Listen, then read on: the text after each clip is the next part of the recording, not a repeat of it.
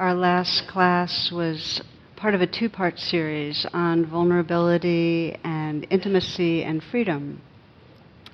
And I began the last class with a, a, kind of mythological tale of a dragon who removed its scales and in so doing uh, moved open to the vulnerability of removing his scales and discovered in the presence that was there a deep loving connection. He, he transformed. And so I'd like to begin uh, tonight by again you know, in, in a way of definition, saying, well, what is vulnerability? I mean, every one of us has a sense about it. And, and in that sense, there's a kind of, a, we're unprotected at those moments and at the mercy of um, forces beyond our control. And it might be the vulnerability of aging, or the vulnerability of sickness, or the vulnerability of of feeling that others might leave us or reject us. It might be the vulnerability of our finances. We're at the mercy of an economy beyond our control. It might be that we're in some situation outdoors, and it's the vulnerability of being in weather that we, um, as we're finding on the planet, that is unpredictable and can uh, cause havoc in our lives. So, vulnerability expresses itself through emotions. Every emotion we have underneath its vulnerability, whether it's the craving or the fear or the anger or the shame, there's a vulnerable sense of our being underneath it. And when we start reflecting, we get it that all beings, it's universal. All beings are vulnerable. If you come into existence, there's a sense of separateness. I'm here, the world's out there, things are uncertain, and this being is going to die. We get it, that this being is going to die. So there's like around the corner something that we're really concerned about, right? And I love the description that Chogyam Trungpa has of that we're this bundle of tense muscles kind of protecting our existence. Because on the most primitive level, the primal mood of the separate self is fear, we're kind of just basically trying to make sure to enhance and get what we need and protect ourselves from harm. That's the most core level. And as humans, we are pack animals. We're utterly dependent on each other. And so our vulnerability is very much in the relational field. We are vulnerable. We need to feel others accept us and love us. And to the extent that we don't, it means that our survival is threatened very, very core for humans. And the more we feel we deviate from the standards of our culture or the parents handed down, and we all got standards to meet, every one of us. And our parents are kind of the, the, the messenger for the culture, but we all got them on how we should behave, how, what success meant, how we should look, the kind of personalities that make it, those that don't. And um, the more we sense we're not in line, the more we go around with a deep sense of vulnerability. It could do with our body shape, it could do with um, the way our, our minds work, our intelligence or lack of, emotions that shouldn't be there. So, Dave Barry comments on this from a cultural perspective because um, he describes himself as a male that's been puny his whole life and this caused a tremendous amount of vulnerability. And this is what he says I totally missed the boat to Puberty Island. I was this little hairless dweeb with a voice in the Pinocchio range. he said, One day my mom, bless her heart, had a talk with me. She told me that girls were not interested only in looks, that the qualities that really mattered were brains and a sense of humor. That little talk was long ago, but it taught me an invaluable life lesson I've never forgotten. Moms lie when they have to.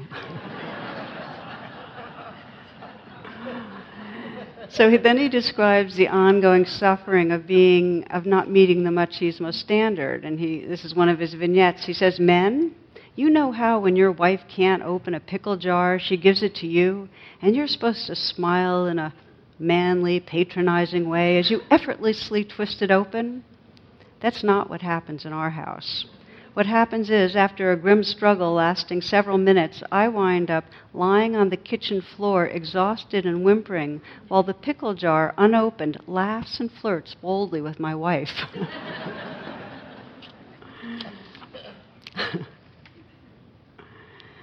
so, to different degrees, we each have our fears about not meeting the standards, about in some way being uh, rejected, about loss. And we live with this undercurrent in us that we're not okay, that something's wrong with us, and the fear that it'll be really discovered. So, one of the most important questions for each one of us is when we begin to sense vulnerable, how do we deal with it? What do we do? And what is your pattern for handling a sense of vulnerability?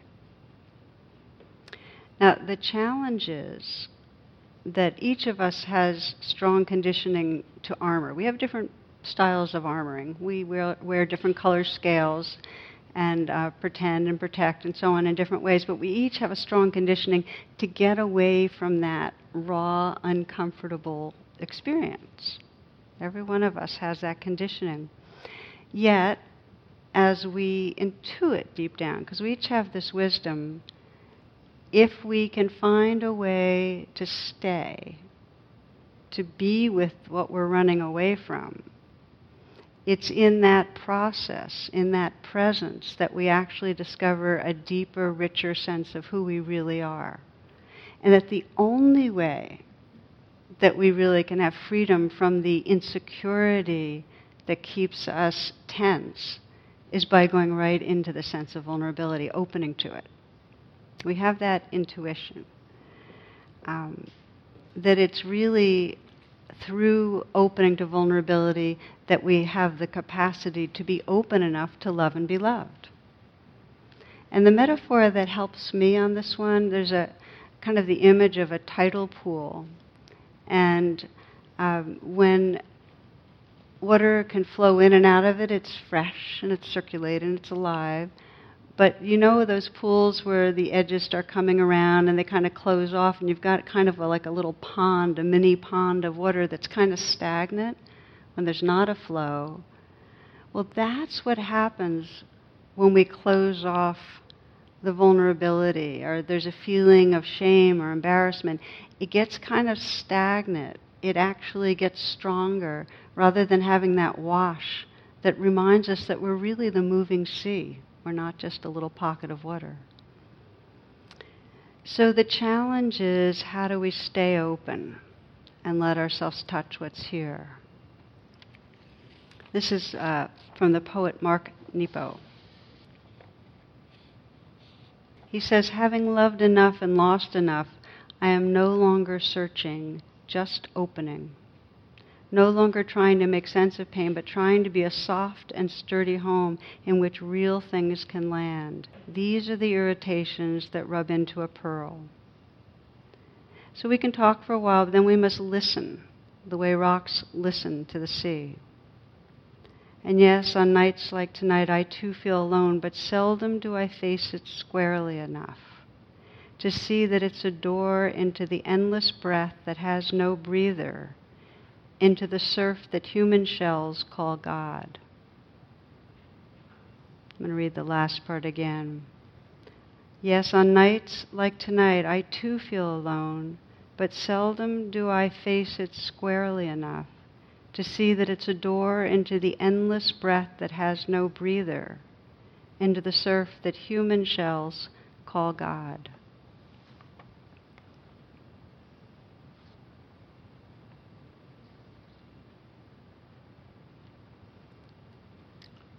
So the basic understanding is that presence with vulnerability is the gateway into spiritual realization.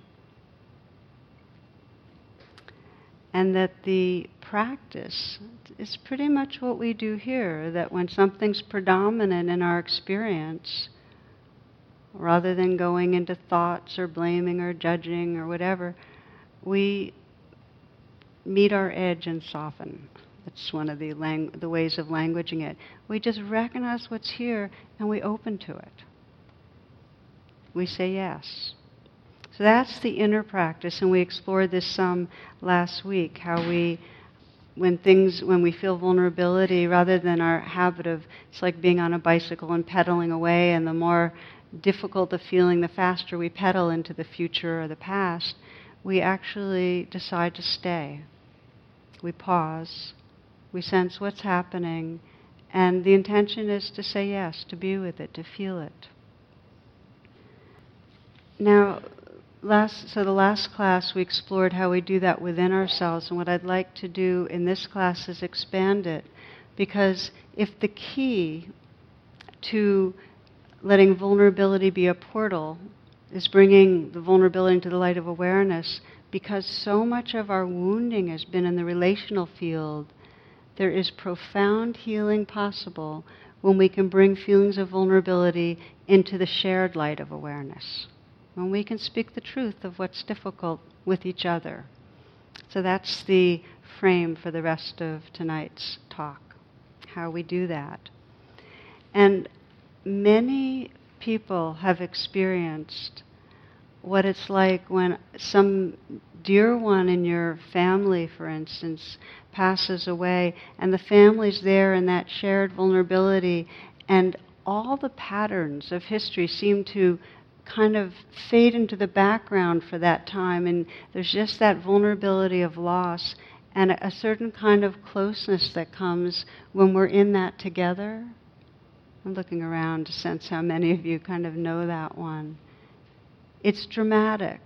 We, we revert to our old patterning again, but it reminds us that when we're willing to just sit in the vulnerability, and when somebody dies, it's, it's kind of like there's the grief is such that there's nothing left to lose. You're just wide open.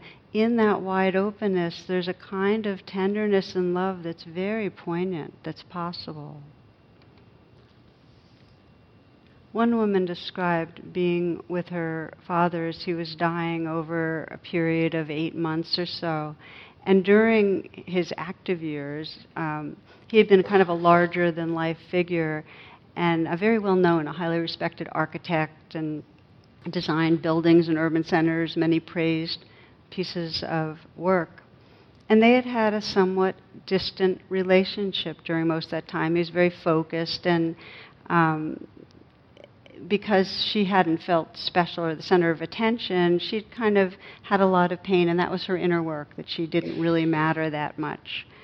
But now at the end of his life, he was no longer on his role of achievements, and he was facing his own vulnerability, his own mortality, his, and um, so things started changing. They spent a lot of time together, and he kind of went more from his headiness to was just more there in his body, in his in his humility, and she recounts asking him what of his accomplishments he felt most proud of in one conversation when they were just a lot of time together. And there was a long pause, and then he had tears in his eyes, and he said, You, of course. And it was something she thought she'd never hear in this lifetime. Um, that there was something that probably had been true, but that he was caught in his drivenness and achieving and and you know trying to find his way of feeling good about himself in another way, and he'd just gotten caught up. There is something about when we're actually living in the vulnerability of our bodies, our hearts, our minds, that makes it possible to realize a connectedness that we were in some way too preoccupied to notice otherwise. I remember Ram Dass describing how uh, before his stroke, he was quite a giver, and his experience of love and connection came from, you know, people would come and he would just give, give, give, and um, served a lot of causes and so on.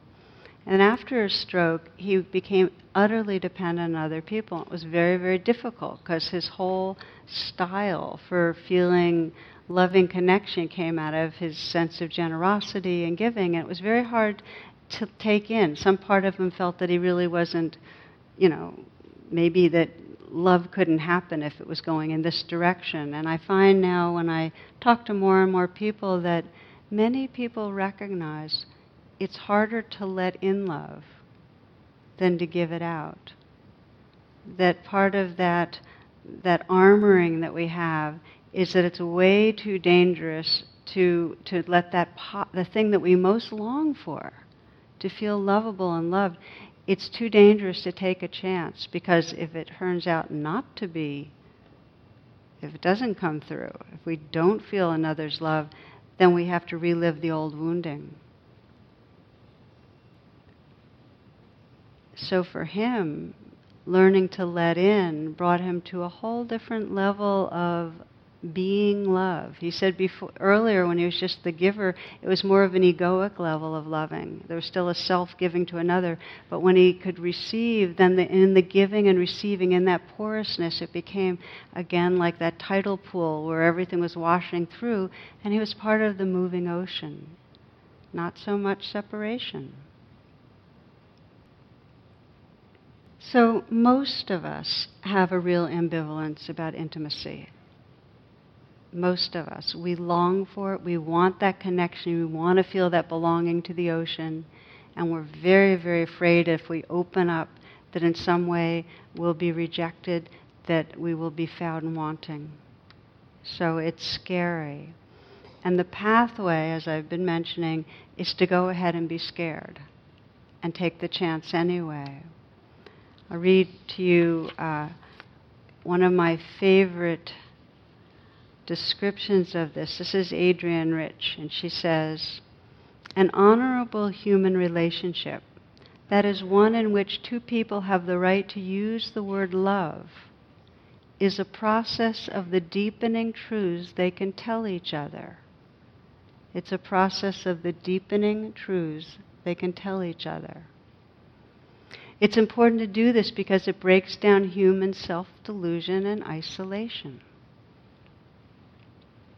Okay, so there's this piece that we kind of scuttle away from, but it's pretty core, which is can we tell the truth about what embarrasses us, what we're ashamed of, what we're afraid of, where we feel in some way shaky? Not so easy. So I might invite you just to check in for yourself for a moment. Let's just do a little brief reflection.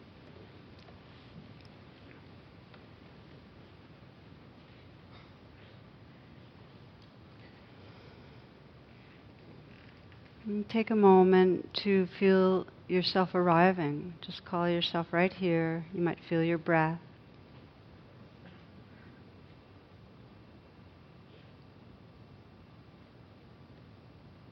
To let your intention be honesty, to not judge, to simply look at your life right now and perhaps sense an important relationship, person that is dear to you, that you have the intention towards closeness or intimacy.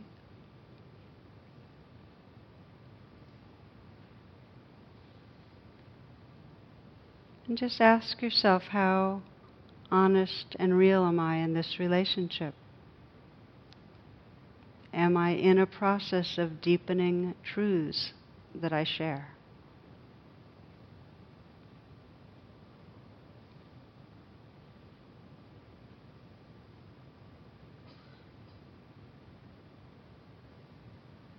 Maybe noticing what you hold back on. What is it you're hiding or uncomfortable about? And when you notice that, notice it with kindness.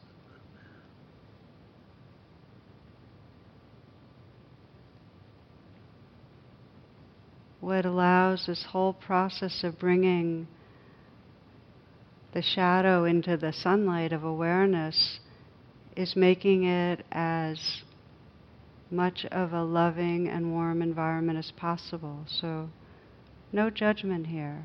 Just to notice where might you risk more? How might you deepen the truths you share?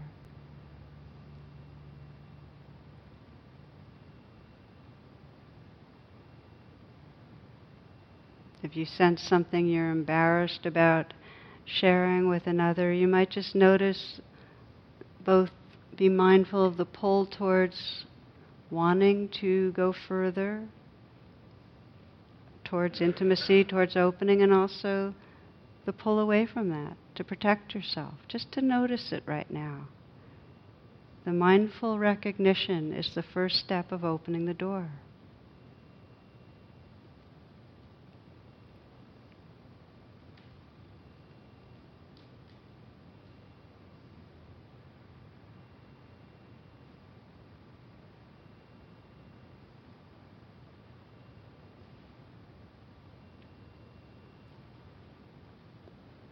When you'd like to open your eyes.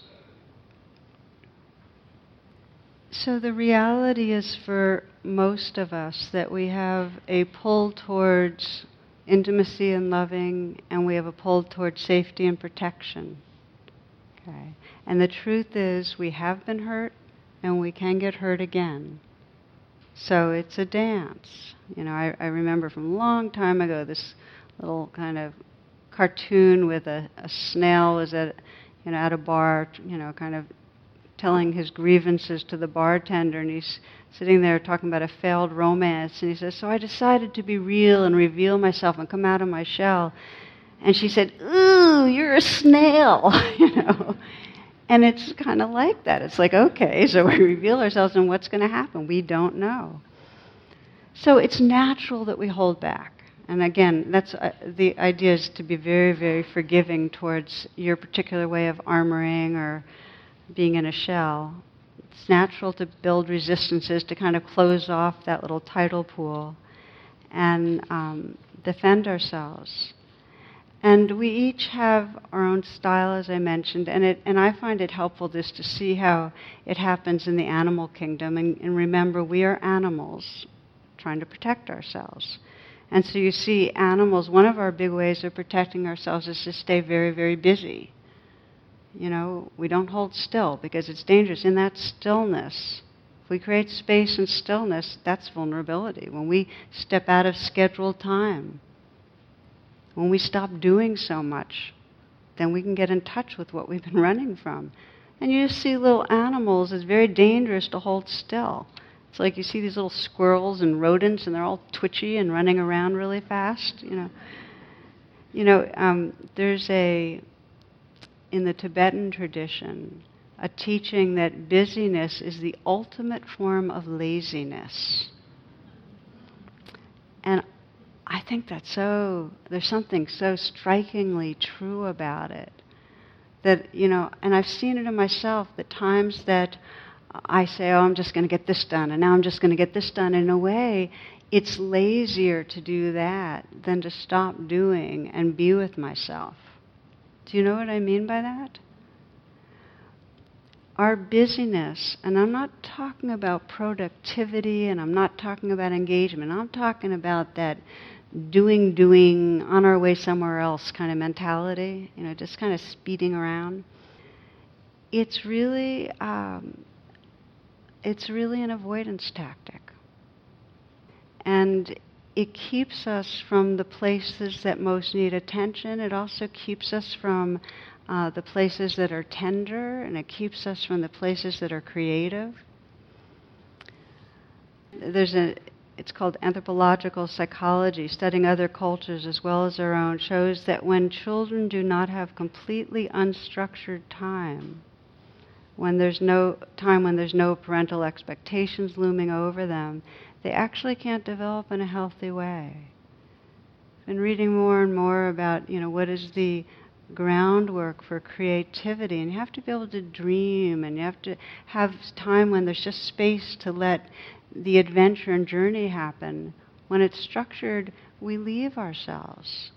We become this small doing self. So that's one of the ways that we armor ourselves is in this busyness. Another one I thought I'd mention that we ways that we armor ourselves is in seeking to have power over, you know, controlling or seeking a position where in some way we are better than or above others. And you can see in the uh, in the animal kingdom, the alpha dog or the alpha gorilla, that that's the safest position is when you're on top, when you're top dog, right? And so it is in with humans. I, a couple of examples. Samuel Goldwyn says, you know, the Hollywood film producer. He says I don't want any yes men around me. I want everyone to tell me the truth, even if it costs them their jobs. then there's Jimmy Hoffa. He says, I do unto others what they do unto me, only worse. so, we, so there's the way of using power to control. And there's been some very, very important research. To me, this is one of the most powerful pieces of research that's come out in recent months that shows that those that experience themselves as having power over others don't have as much empathy as others. In other words, power over reduces empathy. And they actually did a experiment where they could watch the you know compassion network in the frontal part of the brain, and they had people um, reflect on a time when they felt powerful and power over, and then reflect on a time when they felt powerless and watch a certain film that would evoke empathy. And the empathy and the the network that shows the activity of empathy was more activated when people felt powerless or vulnerable than when they felt powerful, as in power over. Now, this has huge implications for our culture. That those that are dominant have less empathy that has it, it, it's scary what the repercussions of that are. So that's another way that we armor ourselves is to lock into the do- lock into trying to be dominant or have power over. Another way that we have um, you know that we armor ourselves is to mislead others, to misrepresent ourselves, and of course this happens in animal, all parts of the animal kingdom. Deception. I was reading about in uh, France, the hawks, the male hawks, there's a certain species that can pretend it's a female. It has the female plumage, and it uses that kind of deception tactic to avoid attacks and to get more opportunities to mate. You know, and it, it's you can see it through the animal kingdom how many ways there's this way of using pretense, but but we do it too. We um, we more than we're aware of exaggerate our achievements. We mislead in order to avoid criticism on why we're late for something or what, why we weren't able to come through on something we had agreed to. And sometimes there's the outright lies. We know it comes out of fear. We're trying to protect ourselves. Story um, young man named John invites his mother over to dinner, and during the meal, John's mother couldn't help noticing how beautiful John's roommate was. She had long been suspicious of a relationship between John and his roommate, and this only made her more curious. And watching the two interact over evening, she really wondered if there was more to their relationship than met the eye. Reading his mother's thoughts, John volunteered, I know what you might be thinking, but I assure you that Carrie and I are just roommates. About a week later, Carrie came to John and said, You know, ever since your mother came here for dinner, I've been unable to find the beautiful silver soup ladle. You don't think she did something with it, do you? He says, I doubt it, but I'll email her. So he wrote down, Dear Mother, I'm not saying you did or did not do anything with the soup ladle, but it's odd that it disappeared after the dinner. Do you know anything about this? Later, he received an email from his mother that read, Dear son, I'm not saying that you do sleep with Carrie, and I'm not saying that you don't, but the fact remains that if she was sleeping in her own bed, she would have found the soup ladle by now.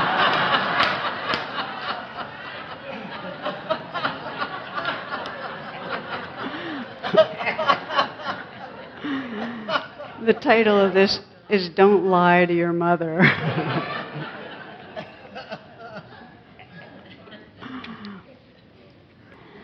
so we cover over in our different ways, and what that creates, you know, whether it's by being busy or trying to have power over or misrepresenting ourselves um, is it creates a, a, false self. It creates a temporary kind of safety, but the, the deep vulnerability is still there. And what we're not bringing into awareness has a tremendous power. It's like uh, my friend Dan Gottlieb says that when we bury feelings, they're buried alive. They're alive. They're just buried.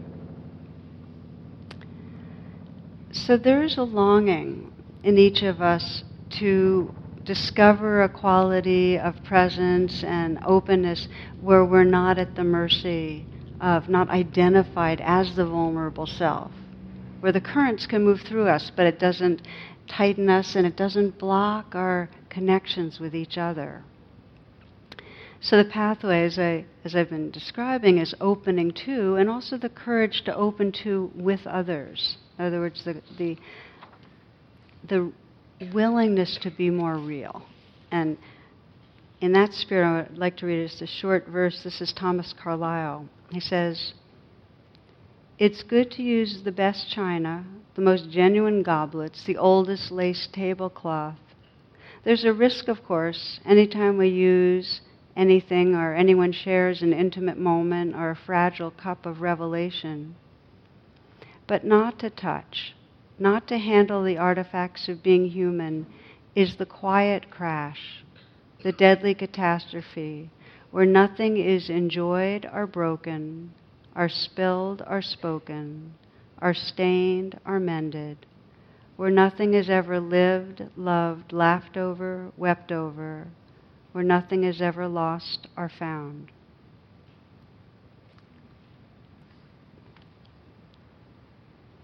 So, the first step in easing ourselves into deepening the truths we share is our motivation, our intention. And uh, one man described it really well. He got a, a mantra from his 12 uh, step mentor, and the mantra was, not my will, but my heart's will. He found that my will, when he lived in my will, my will got him to keep on being defended and armored and powering over people and so on, but his heart's will reminded him to soften. So it's, you might not have that exact mantra, but it's that intention. It's the intention when you see yourself as defending or judging or being busy or in some way misleading to pause and say, wait a minute. Is it po- what's my heart's longing here? Maybe I can take a chance. That's step number one. The step number two is that we have to, in order to share deepening truths, we have to be in touch with them ourselves. So after we've said, okay, Let's put down the scale some. We have to feel ourselves. What is the vulnerability that's here? What is happening inside me? Can I be with this? Those two questions. So that's step two is this inner listening where we meet our edge and soften inwardly, where we stay with what's there. And then the third step is when we can, and in whatever way is possible, to begin in relationships that are conscious relationships, where it, where it feels like it's a wholesome thing to share our truths. So I'll give you an example. Um, we know when we're in conflict. You know what it's like when you're in an argument, and in the middle of the argument, you all of a sudden realize that actually you're wrong. you know how hard it is to. it's an awful feeling, isn't it? Well, we know what that's like. It's very hard when there's when there's tension with another person. That's when it's hardest in a way. And yet it's the very naming of the vulnerability that's there that actually can begin to soften hearts and begin to open up things and have a deeper understanding. There's a couple years ago, this is years ago, I worked with, and they'd come to me when I was still um, in psychotherapy as an active therapist because their marriage is going downhill. He was a fine uh, carpenter, and he had contracted Lyme's when they were on a vacation, and many of you know Lyme's can be horrific in what it does to a body. And for him, you know, his fatigue and aches got increasingly bad, and his fingers got swollen and stiffened. He couldn't do his work. And so, you know, he, he felt like he, he just dropped into this depression and shame because as a man in this culture he was supposed to be providing and being able to do his work do his work. And so he really got locked in and his wife margot would do what she could and she ended up working overtime and making meals and cleaning the house. But she her feeling was i'm unappreciated. I'm never enough. So there she was doing he was feeling incredibly vulnerable and ashamed and he felt like her attitude in some way was deepening his shame. Like she was reinforcing that he wasn't being the man he could be, and she was feeling like, doesn't matter how much I do, I'm still not enough. So they were locked into their experiences. So I had them do what we do in couples work was begin to name their truths to each other. And he let her know how much shame and frustration he felt about being sick. That he felt, he said, I felt like a, I feel like I'm a wimp who can't be counted on for anything. So he he he was living in a very small, vulnerable place, and and that allowed her to begin to share. She started out sharing about feeling unappreciated, but then his realness dropped her deeper, and she blurted out, "I've just felt so helpless." You've been plagued by sickness, you, the person I love, and I can't make you feel better. And I don't know when it's going to end. And so she expressed the depth of her feelings of deficiency. I can't help you, I'm helpless. When the sharing was complete, they were holding each other and weeping because they had moved from, you make me feel, to how can I help?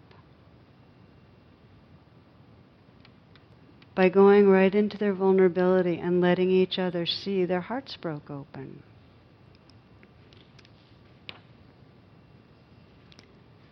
Now, when I share this, that doesn't mean that in every situation that we are in conflict and we share our vulnerability, that it's, that it's going to unfold in that way. There are many times that one person's vulnerability is so strong that they can't go there and they get blocked off and, and, and even more defensive. And, and so it takes a lot of practice to be able to, to share and listen and, and respond. But one of the most beautiful experiences that we can have in our life is to be with another person and be willing to sit in that shared place of where we're afraid, where we're ashamed, and discover that quality of beingness that's larger, that holds it. The loving goes very deep then. We realize who we are beyond the scared or shameful self. And it happens because of a, an awareness that's larger than that sense of separate self.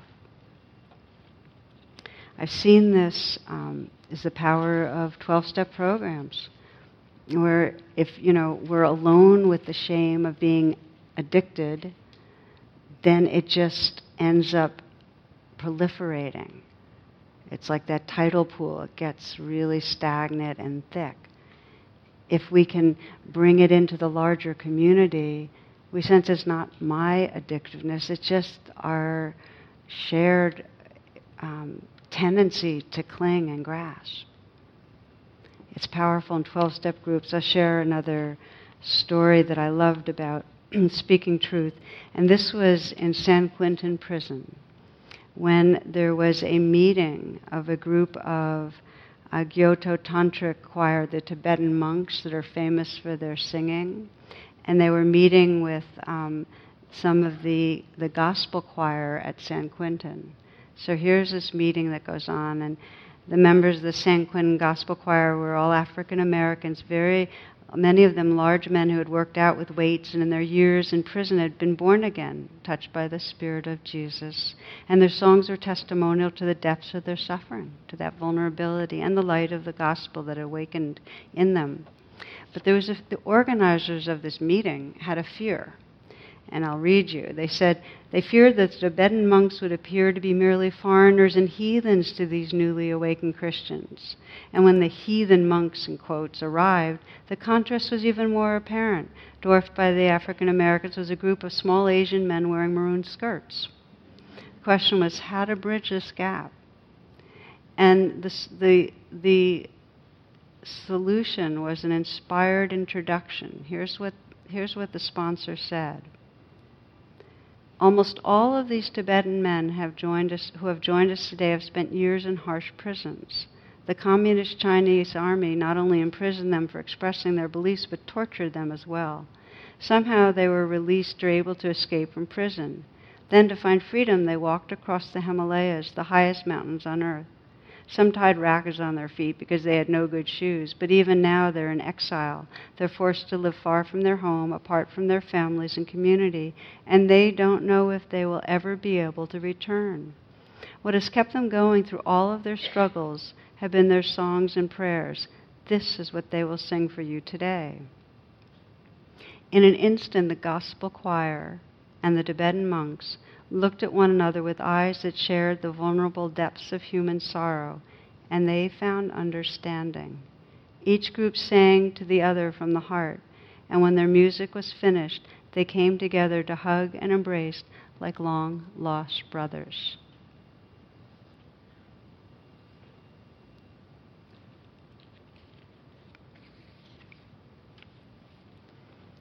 It's the pathway of love to share the vulnerability, the shame, the sorrows.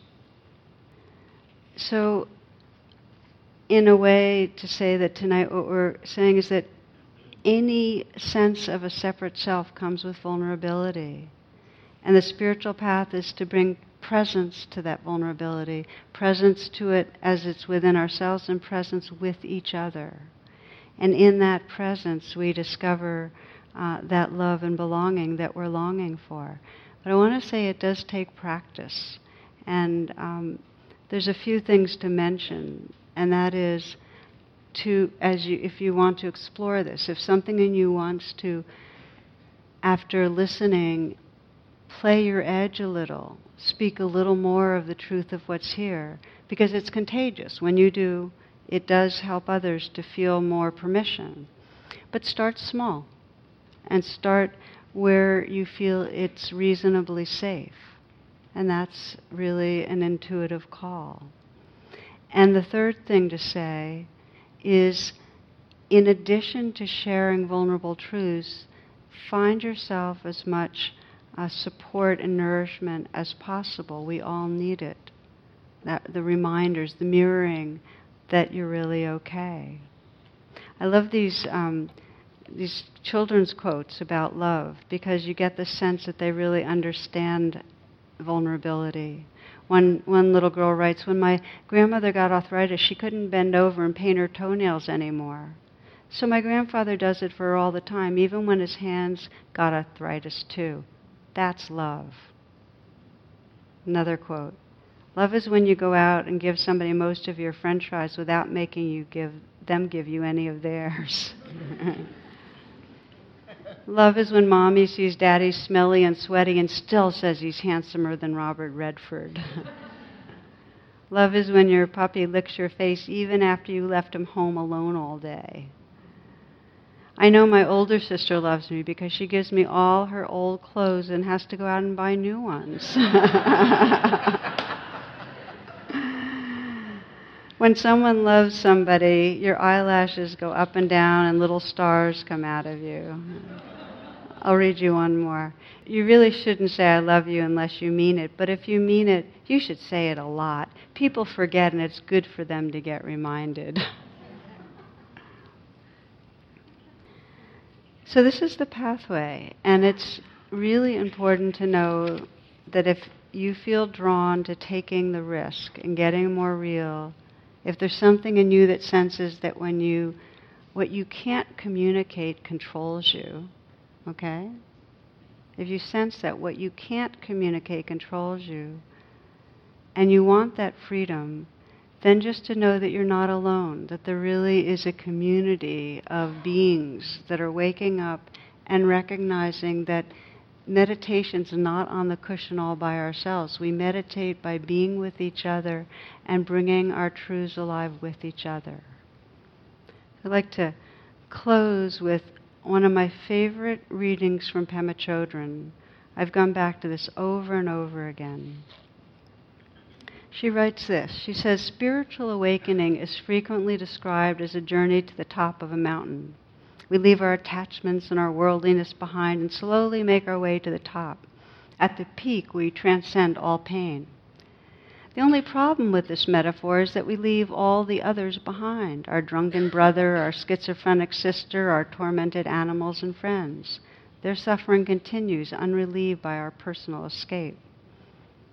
The process of discovering bodhicitta, and that's a Sanskrit word and it means the awakened heart, is the journey goes down, not up. It's as if the mountain pointed towards the center of the earth instead of reaching into the sky. Instead of transcending the suffering of all creatures, we move toward the turbulence and the doubt. We move into the vulnerability. We jump into it. We move toward it however we can. We explore the reality and unpredictability of insecurity and pain, and we try not to push it away. If it takes years, if it takes lifetimes, we let it be as it is. At our pace, without speed or aggression, we move down and down and down. With us move millions of others, our companions in awakening from fear. Right at the bottom, we discover water, the healing water of bodhicitta, of the awakened heart. Right down there in the thick of things, we discover the love that will not die. We discover the love that will not die.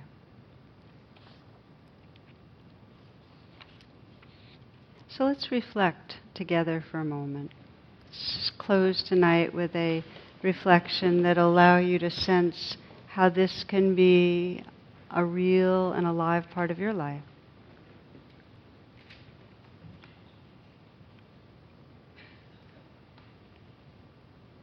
And again, just take a moment to sense the pause, to feel yourself here. Feel the aliveness in your body. And feel the movement of your breath. And feel that deep place in your heart that longs to love without holding back, to love and be loved, to live from love. And take a moment to bring to mind a relationship where you wish there was more intimacy or closeness.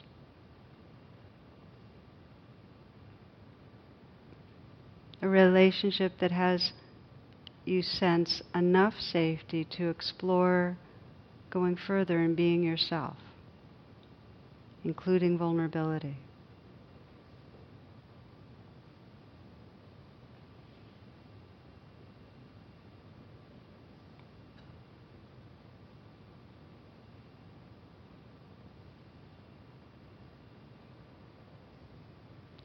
And if you feel like you don't have a relationship that would allow you, that feels safe enough, then as you explore this meditation of expressing your truth, you can imagine that you're expressing it to whoever in your mind represents safety or healing. Could be somebody that's no longer alive. It could be your dog. It could be Buddha, Kuan Yin. But for those of you that have somebody in mind, this is a relationship where you would like to be able to deepen your truths.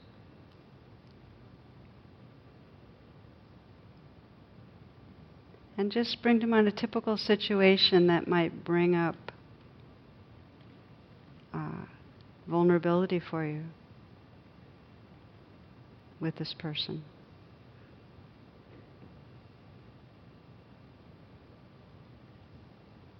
Just take some moments just to notice how you how you deal with the vulnerability, whether you get busy and preoccupied, when you feel insecure or upset, or whether you pretend something, put on some sort of a persona or mask, or whether you try to take control, whether you get accommodating, whether you withhold. Just sense what's your way of dealing with when you're starting to feel insecure, unsure, embarrassed about something, hurt.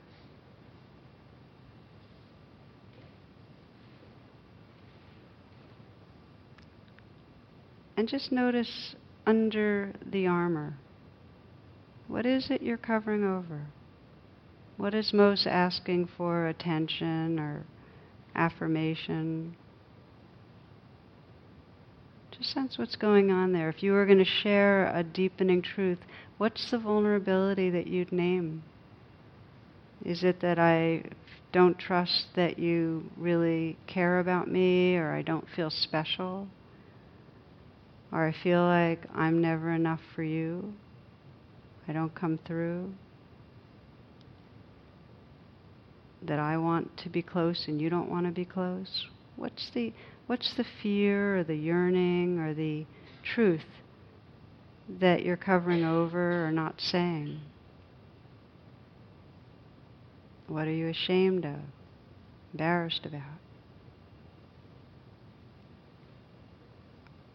As you pay attention to this, just offer some kindness inwardly. Just take a moment to meet your edge and soften inwardly. And you might put your hand on your heart and just in some way send a message to that place of vulnerability. It's okay. It's okay that it's here. This is not my vulnerability. This is our shared fear. And as Pema Chodron described, this is part of going down and down and down. And you're not alone.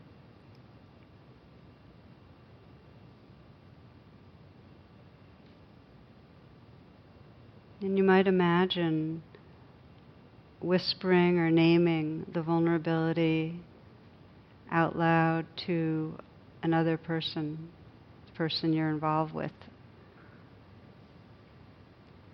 And just just sense what happens. Sense if you feel afraid, sense if you feel more freed up. Just notice what happens and keep on offering kindness to yourself as you imagine sharing a deepening truth.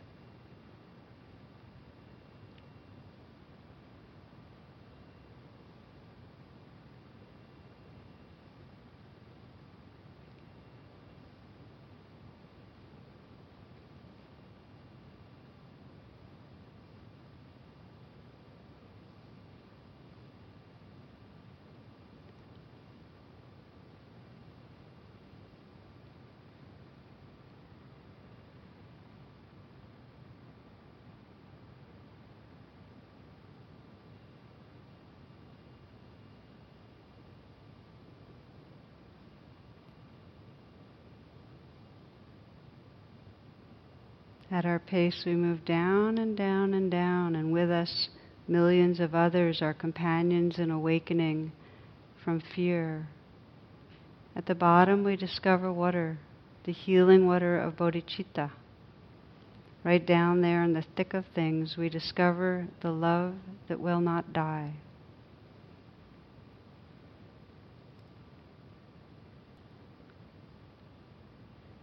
Closing by just sensing whatever you have been imagining that you can hold your own vulnerability with loving presence. And that as you begin to share and bring into the light of awareness with another, there's a possibility of this deepening love, of discovering this love that will not die.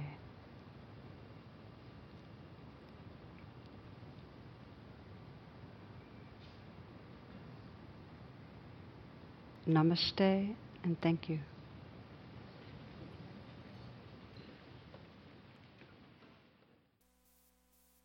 The talk you just listened to has been freely offered. If you'd like to make a donation, learn more about my schedule, or about programs offered by the Insight Meditation Community of Washington, please visit either my website, which is tarabrach.com, or IMCW's site, which is imcw.org. Thank you very much. Thank you for listening. To learn how you can support the teachers and Dharma Seed, please visit dharmaseed.org slash donate.